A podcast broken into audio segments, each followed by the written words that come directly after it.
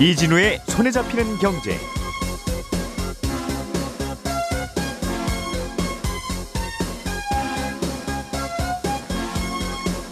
안녕하십니까 이진우입니다. 증권사들에게도 삼성전자 목표 주가를 하향하는 것은 꽤 부담스러운 일입니다. 왜냐하면 시가총액으로 코스피 1위인 삼성전자에 대한 투자 심리가 증시 전반에 영향을 주기 때문인데요.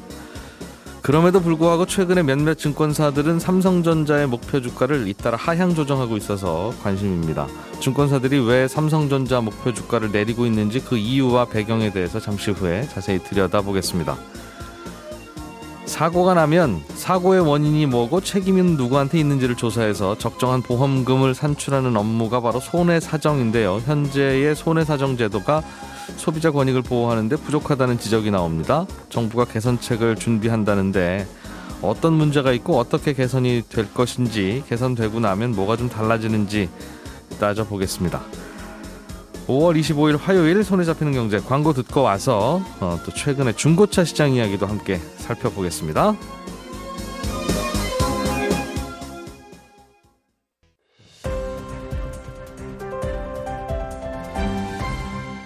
이진우의 손에 잡히는 경제. 예, 지금 밖에 내리는 비처럼 하루에도 수백 개씩 쏟아져 내리는 게 경제 뉴스입니다. 이 중에서 우리에게 꼭 필요한 기사들만 고르고 골라서 그 기사의 이면까지 취재해 드리겠습니다. 고란 경제 전문 기자, 김현우 행복자산관리연구소장, 그리고 손에 잡히는 경제 박세훈 작가 세 분 나와 계십니다. 어서 오세요. 예, 안녕하세요. 매일 매일 이렇게 하나씩 표현 찾는 것도 일이에요. 그죠? 네, 재미로. 예. 네. 그 멋진 또 어, 카피라이트를 써오신 박세훈 작가님 아이템부터 보겠습니다. 자동차에 들어가는 반도체가 부족해서 네. 새로운 자동차들이 잘 안 만들어지고 있다는 얘기는 들어서 알고 있어요. 예. 큰일입니다. 미국에서도 중고차 가격이 그래서 많이 오르고 있다고. 예. 예. 미국의 또 다른 걱정거리가 중고차 가격입니다. 예. 보도 나온 걸 종합해 보면 5월 중고차 가격이 4월 대비 한 10% 정도 올랐고요. 예. 작년 5월 대비로는 21% 정도 올랐습니다. 음. 그러다 보니 지금 미국의 물가 지수 덩달아 오르고 있습니다. 이게 물가 지수를 자극해서 이 물가가 많이 올랐어. 그래서 이제 그럼 미국 연준이 금리 올리는 거 아닌가 이런 걱정으로까지 네. 중고차가 어 그래서 지금 중고차가 주식 시장을 흔들고 있어요. 맞아요. 지금 미국 시장에. 그래서 백악관이 나와서 야 예. 물가 많이 오른 거 이거 중고차 때문이다라고 네. 부가 설명을 하기도 했었죠. 음, 그렇군요. 뭐 그 그런 생각하면 많이는 안 올랐네요. 한 20% 올랐으면 물론 꽤 오른 거긴 한데 네. 미국을 들썩들썩하게 만들었길래 도대체 얼마나 올랐나 했더니 뭐 한 3천만 원짜리 차가 한 3,500만 원 하는 하게 되는. 근데 오르고 있는데 또 이제 매물도 안 나오다 보니까 예. 더 오를 거라는 게 걱정이기도 하죠. 그렇군요. 네, 이렇게 가격이 오르는 건 결국에 수요 공급 문제인데 예. 중고차 매물이라는 건 보통 새 차 구입할 때 나오잖아요. 타던 차를 중고로 내놓고 아. 신차를 사니까. 근데 작년에 미국에서 코로나19가 워낙 심해지는 바람에 도시들이 락다운이 걸리기도 했고 그러면서 공장 안 돌아가고 어디 나가지 못하니까 새 차 사는 사람도 없고 음. 그러다 보니 신차 구매가 엄청 줄었거든요. 그러니 중고차 시장에 매물이 별로 안 매물. 자체가 없군요. 그렇습니다. 그냥 새 차를 못 사서 중고차로 가는 게 아니라 예. 중고차 시장에 매물 자체가 안 없다. 음. 자료 찾아보니까 중고차 시장 매물이 지금 한 234만 대 정도 되는데 예. 작년 이맘때보다 한 53만 대가 줄었다고 아하, 하더라고요. 그렇군요. 근데 또 이제 3월부터는 코로나 상황이 조금씩 나아지니까 사람들이 나가려고 새 차를 사려고 하는데 공, 반도체 공급이 안 되니까 새 차가 출시가 안 되고 그래서 중고차라도 사자라고 눈을 돌려봤더니 네. 중고차 매물은 안 나오고 음. 그러다 보니 중고차 가격은 오르고 계속 있는 오른다. 그 가격 흥정이 안 된다고 하더군요. 겁니다. 음. 예. 우리나라도 비슷합니까? 어제 중고차 판매 플랫폼 운영하는 회사랑 개인 상사 운영하는 분이랑 통화를 해봤는데 예. 미국처럼 드라마틱하게 오르고 있지는 않지만 작년에 비해서 오르는 추세이긴 합니다. 음. 이 중고차라는 게 연식, 주행거리, 차종에 따라서 가격이 다 다르기 때문에 일괄적으로 얼마나 올랐는지는 말씀드리기 어려운데 네. 특히 많이 오르고 있는 건 있습니다. 신차들 중에 인기 있는 모델들 있죠. 네. K5나 소렌토. 오래 기다려야 되는 거. 그렇습니다. 예. 소렌토 하이브리드 같은 게 가격이 좀 오르고 있는데 생계형으로 많이 쓰는 포토트럭 같은 경우도 중국 가격의 상승폭이 꽤 큽니다. 음, 다만- 얼른 사업 시작하시고 싶은데 새 그렇죠. 차가 없군요. 네. 예. 다만 며칠 전에 이런 기사 나왔어요. 몇몇 중고차의 가격이 신차 가격보다 비싸다. 이런 기사 나와서 깜짝 놀랐는데. 그 중고차 가격이 오르다 보니까 네. 중고차인데 신차보다 더 비싸게 팔리더라. 네.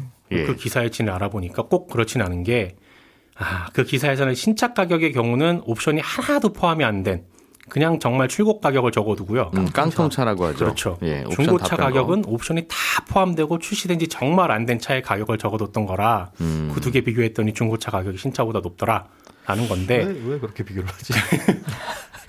가끔 어제 꼭 이분 이 기사 쓴 이분이 그랬다는 건 아니지만 네. 가끔 이제 그런 경우들이 있어요. 어, 그래서 어제 그 이거 세상을 왜곡하려고 그러는 게 아니라 그렇게 됐죠. 그 개인- 얼- 얼핏 그런 얘기를 들어서 내일 취재해서 써야지라고 하는데 자세하게 취재는 안 하고 네. 아침에 출근해서 급하게 이 데스크에 보고 한 거예요. 네. 그- 이걸 쓰겠다. 그럼 재밌잖아요. 이거 어떻게 오, 중고차가 새. 차보다 비싸지? 저희도 사실 어제 그 기사 보고 취재 시작한 거니까. 근데 이제 취재를 시작해 보면 아 이게 꼭 그렇지는 않은 네. 거예요.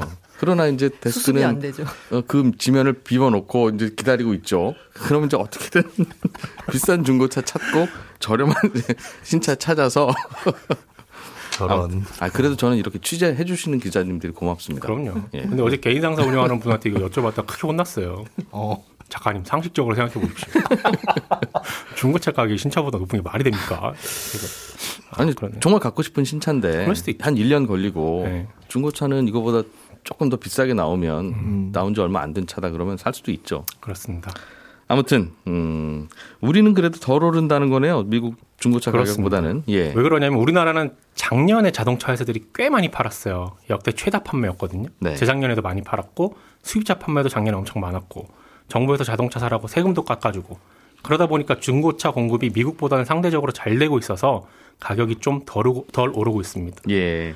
어, 19년보다 20년에 중고차 매물이 늘었고요. 올해 상반기에도 중고차 매물이 작년 이맘때보다 더 늘었습니다. 음. 그러니까 수요에 비해 공급이 크게 달리진 않아서 중고차 가격이 많이 오르고 있지는 않은 건데 네. 다만 인기 있는 차종들은 앞으로 출시 기간이 혹시 지금보다 더 길어지게 되면 중고차 가격은 꽤 오를 것 같으니 네. 혹시 지금 타고 있는 차를 팔고 중고 사볼까 생각 중인 분들은 중고차 먼저 구입하고 차를 파는 쪽으로 음. 생각을 해보시는 게 좋겠습니다. 동시 진행하려고 하면 중고차 못 잡는다 그럴 수 이거죠? 있습니다. 네.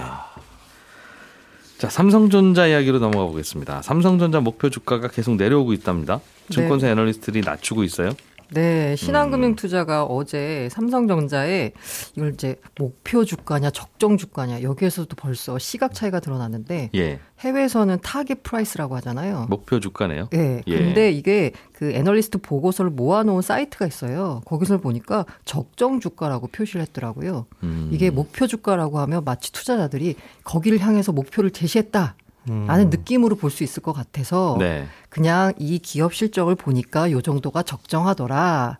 라는 의미로 해서 적정 주가로 바꾼 게 아닌가라는 생각이 드는데 음. 어쨌든 적정 주가를요 기존 12만 원에서 10만 5천 원으로 낮췄습니다. 네. 하나금융투자가 지난주 목요일 11만 1천 원에서 10만 1천 원으로 하이금융투자가 지난주 금요일에 10만 원에서 9만 2천 원으로 낮췄습니다. 네. 주가는 낮췄지만 투자 의견은 매수를 유지를 했고요.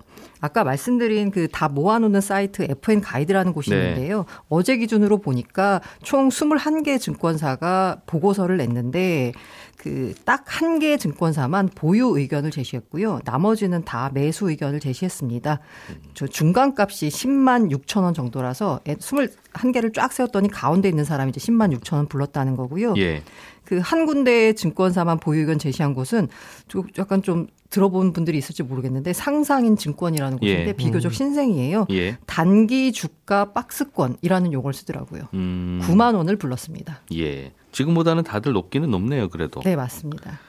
어, 그러나 그러나 이제 목표 주가를 높게 두었다가 낮춘다는 것은 지금 주가보다 그 목표 주가가 높긴 합니다만 음. 적정 주가가 높긴 합니다만 뭔가 불안한 뉴스가 있다는 뜻이잖아요. 네. 그세 세 곳이 최근에 낮췄다라고 말씀드렸는데 예. 신한금융투자나 하나금융투자 같은 경우에는 사실 이제 삼성전자 자체의 문제보다는 시장 분위기가 좀 안 좋다라는 거예요. 음. 사실 금리 상승이나 하반기 테이퍼링, 이 자산 매입 축소 같은 우려 때문에 예. 시장 위축을 받고 있다. 왜냐하면 삼성전자가 우리나라 대장주잖아요. 음흠. 이 게다가 최근에 그 비메모리 반도체 분야 물량 부족 사태가 지속되면서 이게 조금 주가를 누르는 요인으로 실적을 압박한 요인으로 작용하고 있거든요.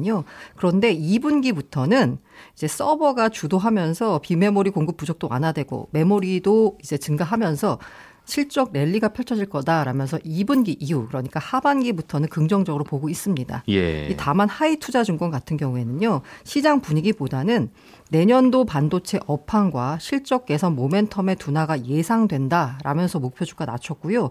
게다가 이런 부분이 있어요. 주가 회복 시 공격적으로 매수하기보다는 상황을 지켜볼 필요가 있다라고 말했습니다. 굉장히 우회적인 표현이긴 합니다만 제가 증권가에서 나오는 얘기를 오래 들어본 저의 경험으로 따르면 팔라는 얘기인데 이거 하지만 여전히 매수입니다. 좋기는 좋지만 굳이 왜 이걸 사십니까 하는 뉘앙스도 들어있는 것 같고요. 네. 그 전반적으로 보면 예, 삼성전자라는 기업 자체야 뭐 큰 문제야 있겠어요 언제든지 그러나 앞으로 이제 시장에 따라서 주가가 왔다 갔다 하는 건데 반도체 수요가 그리 좋을 것 같지 않다 내년엔 네네. 어, 작년에 뭐 이렇게 비대면 많아지면서 수요가 늘어나긴 했는데 내년에는 별로 안 좋을 것 같다는 느낌도 좀 담겨 있는 것 같고. 네. 음. 올해도 별로 안 좋다면서 이게 CPU가 생산이 잘 안 되다 보니까 CPU랑 메모리를 같이 탑재해야 서버도 되고 PC도 되는 건데. 네, 그래서 비메모리가 부족하니까 네. 이 전반적으로 그 전그 그 세트 제품 완제품 출시가 안 거죠. 되는 거예요. 어. 마치 자동차 반도체 부족해서 네. 타이어도 안 나가는. 음. 왜 타이어는 안 사가? 그러면 자동차 반도체가 없어도 자동차를 못 만들어요. 이제 이렇게 되는 타이어 회사도 고민이 되는 건데 음, 삼성전자도 그런 의견들이 있나 보군요. 알겠습니다. 매도 의견은 없죠? 없습니다. 가장 음. 이제 보유가 제일 낮은 거고요. 사실 증권사 매도 리포트가 거의 없다는 건 예. 거의 매년 제기되는 문제예요. 제가 2005년에 이제 증권사를 출입했었는데 그때도 이런 얘기 있었거든요. 지금도 여전하고요. 예. 가장 최근 기준으로 찾아보니까 2007년부터 2020년 8월까지 31개 국내 증권사가 낸 7만 8천여 개 보고서를 분석해 봤더니 매도 의견이 단 55건, 0.07% 수준에 불과했습니다. 아, 그러니까 매도 의견 나오면 이게 진짜 팔아야 되는 거예요 정말 매도다. 이거. 네. 오죽하면 야 이거 그래서 매도 리포트가 왜 없을까를 보면은요, 사실 구조적인 문제가 있습니다. 증권사 고객이 기관하고 기업이에요. 기관들 같은 경우에는 아무래도 큰 기업 같은 경우 기본적으로 깔고 가잖아요. 예. 자기가 들고 있는 기업에 대해서 안 좋은 보고서 내는 그 애널리스트나 증권사가 사실 곱게 보일 리가 없겠죠. 그리고 이제 기업 같은 경우에도요, 뭐 IPO를 한다거나 IB 업무를 한다거나 할 때 증권사를 통하는데 매도 의견을 낸 증권사한테 자기들 물량 안 주잖아요. 그러니까 매도 의견 내기가 쉽지가 않고요. 애널리스트 개인적으로도 상당히 괴롭습니다. 만약에 매도 의견 내면은요, 아예 그 기업의 IR 담당자들이 출입을 못하게 한다거나 잘 협조를 안 해준다거나 하는 식이고요. 그리고 이거 투자한 고객들도 있을 거 아니에요. 개인 투자자들이 예. 전화로 협박까지 한다라고 합니다. 음. 제가 실제로 그 있을 때 반 그 자동차 관련된 애널리스트인데 매도 의견을 냈는데 어, 정말 협박 전화를 받아가지고 한 잠수를 타신 분도 있으셨어요. 과거에는. 아무튼 사실 그리고 애널리스트라고 해도 뭘 맞추기가 쉽지는 않겠죠 네 맞습니다. 그 회사의 실적이라는 건 그 회사 경영하는 대표이사도 음. 잘 모른다고 그러더군요. 그럴 수밖에 없겠죠. 우리나라 특히 많은 기업들이 이른바 시클리컬 음. 그러니까 세계 경기에 영향을 받는데 세계 경기가 어떻게 될지를 어떻게 알겠어요? 그래서 이게 애널리스트들이 왜 이렇게 틀리냐. 사실 어닝 서프라이즈다, 어닝 쇼크다라고 하는 얘기는 애널리스트가 그만큼 예측을 못했다라는 거잖아요. 예. 이거를 그 관련된 논문도 있는데요. 애널리스트 사이에서도 양떼 효과가 발생하기 때문이다라는 거예요. 이 양떼 효과라는 건 투자 자산에 대해서 합리적으로 이제 분석하기보다는 네. 시장 분위기에 휩쓸려서 투자하는 행위인데 다른 애널리스트들은 뭐라 그러나 하고 이제 맞습니다. 들춰보면 슬쩍 따라가게 되는. 네, 어. 제가 조사를 했는데요. 내가 가진 정보가 다른 애널리스트들이 낸 의견과는 좀 많이 다른 거예요. 예. 그러면 내가 틀렸나라고 생각하면서 대충 그 분위기에 맞춘다라고 합니다. 실제로 심리학 실험을 하면 음. 사람들을 10명을 방 안에 넣어 놓고 파란색 색종이를 보여주면서 이게 무슨 색이냐라고 묻는데 이제 1번부터 쭉 얘기할 거 아니겠어요? 근데 1번이 보라색이요. 2번도 보라색이요. 이러면 그 10번에 앉아 있는 실험 대상자는 보라색이라고 나도 그렇게 얘기하는 경우들이 굉장히 많아진다는 네, 사실 그. 인간이 이제 사회적 존재이기 때문에 예. 떨어져 나와 있으면 불안하거든요. 음. 대충 이제 묻어가려고 하는 거고요. 그리고 왜 코스피 전망하잖아요. 내년에 얼마 어, 어떻게 될 것 같습니까?라고 하면 대충 이게 올해가 안 좋으면 내년도 안 좋을 것이다라는 식으로 전망을 한대요. 음. 관성의 법칙도 있고요. 사실 괜히 이상한 방법으로 제시를 했다가 잘 맞으면 대박이지만 틀리면 나의 직업적 안정성이 위협되는 거잖아요. 음. 예. 왜 너만 틀리니? 이렇게 해가지고. 그래서 봤더니 2007년에는 보수적인 전망을 했는데 결과는 폭등했고요.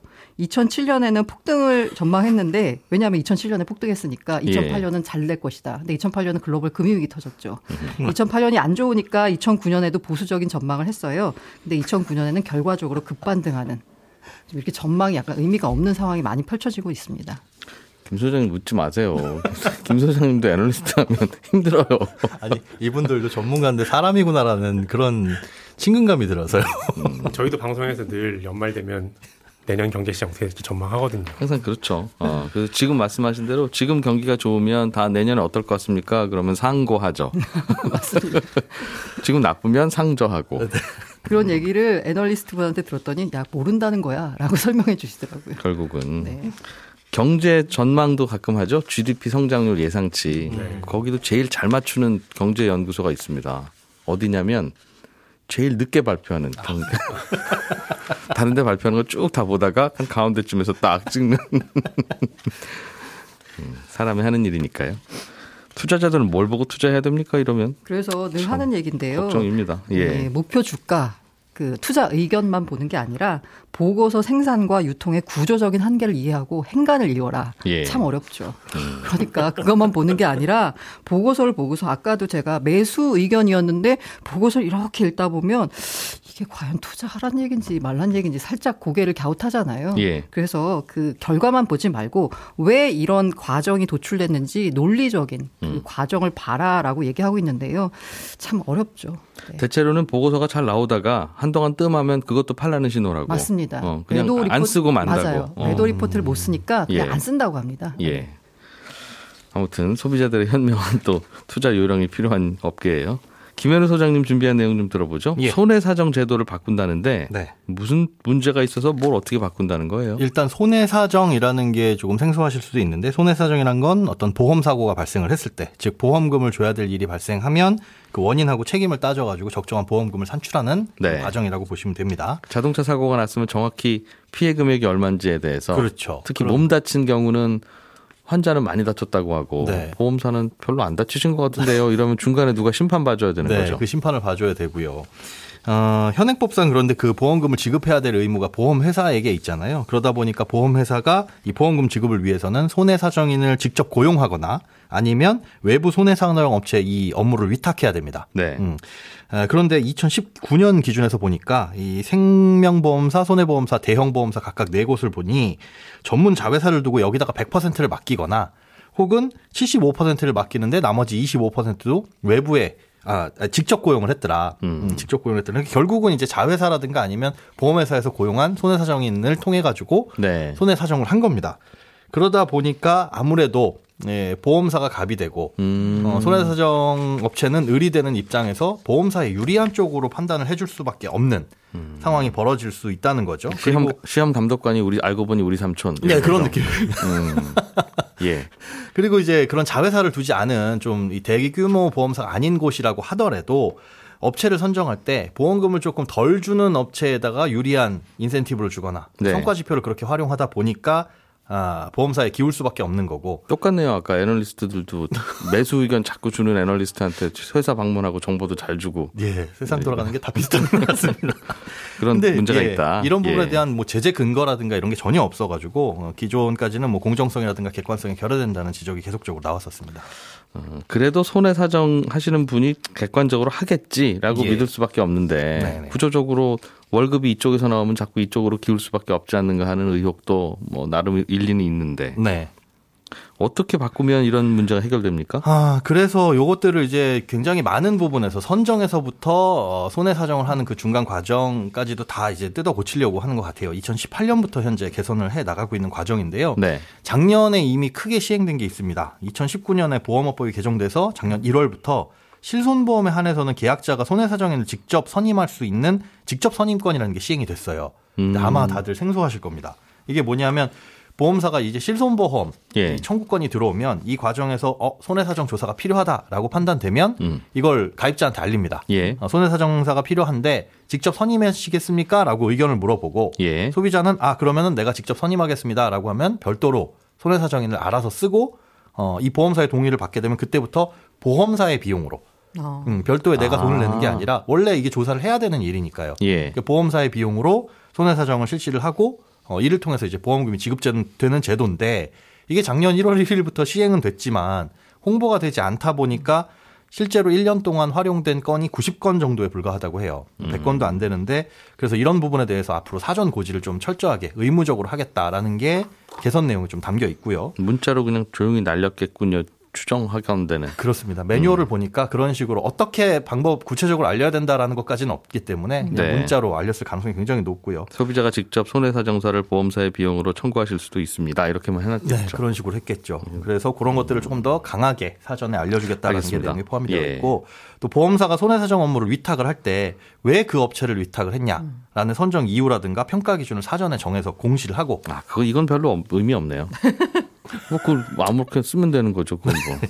그리고 예. 예, 50% 이상 자회사에 위탁한 경우에는 그 평가 결과라든가 이런 것들을 의무적으로 공시하게끔 한다. 약간 불편한 과정을 조금 더 만든다라는 예. 내용들이 들어가 있고요. 소비자가 예, 권리를 좀 잘 활용을 하려면 네, 손해 사정인을 반드시 선임을 한다. 네, 어, 그래서 내, 내 쪽에 서서, 소비자 쪽에 서서, 음, 그 판단을 해준다. 네. 그리고 그 비용은 보험사가 보험사가. 부담하는 쪽으로 바꾸면, 물론 그 비용 다 결국은 소비자에게 전가는 되겠으나, 네. 어, 그게 괜찮겠네요. 네, 그래서 지금 자회사를 100% 이용하고 있었던 이유가 사실은 그 비용 부담의 문제였습니다. 그러니까 예. 전문성이 필요하고 보험사는 그 일을 자주 하기 때문에 음. 이걸 자꾸 이제 소비사 소비자 쪽에서만 선임하는 이 손해 사정인 혹은 외부 위탁업체에 자꾸 맡기다 보면 비용이 증가하고 예. 그게 결국은 소비자의 보험료 부담으로 돌아올 수 있을 것이다라는 것 때문에 아직까지는 이렇게 자회사를 설립해서 거기에 100% 줘도 제재를 안 했었던 부분인데 일리는 있죠. 네, 예. 그렇게 해가지고 고쳐 나가겠다라는 부분입니다. 예.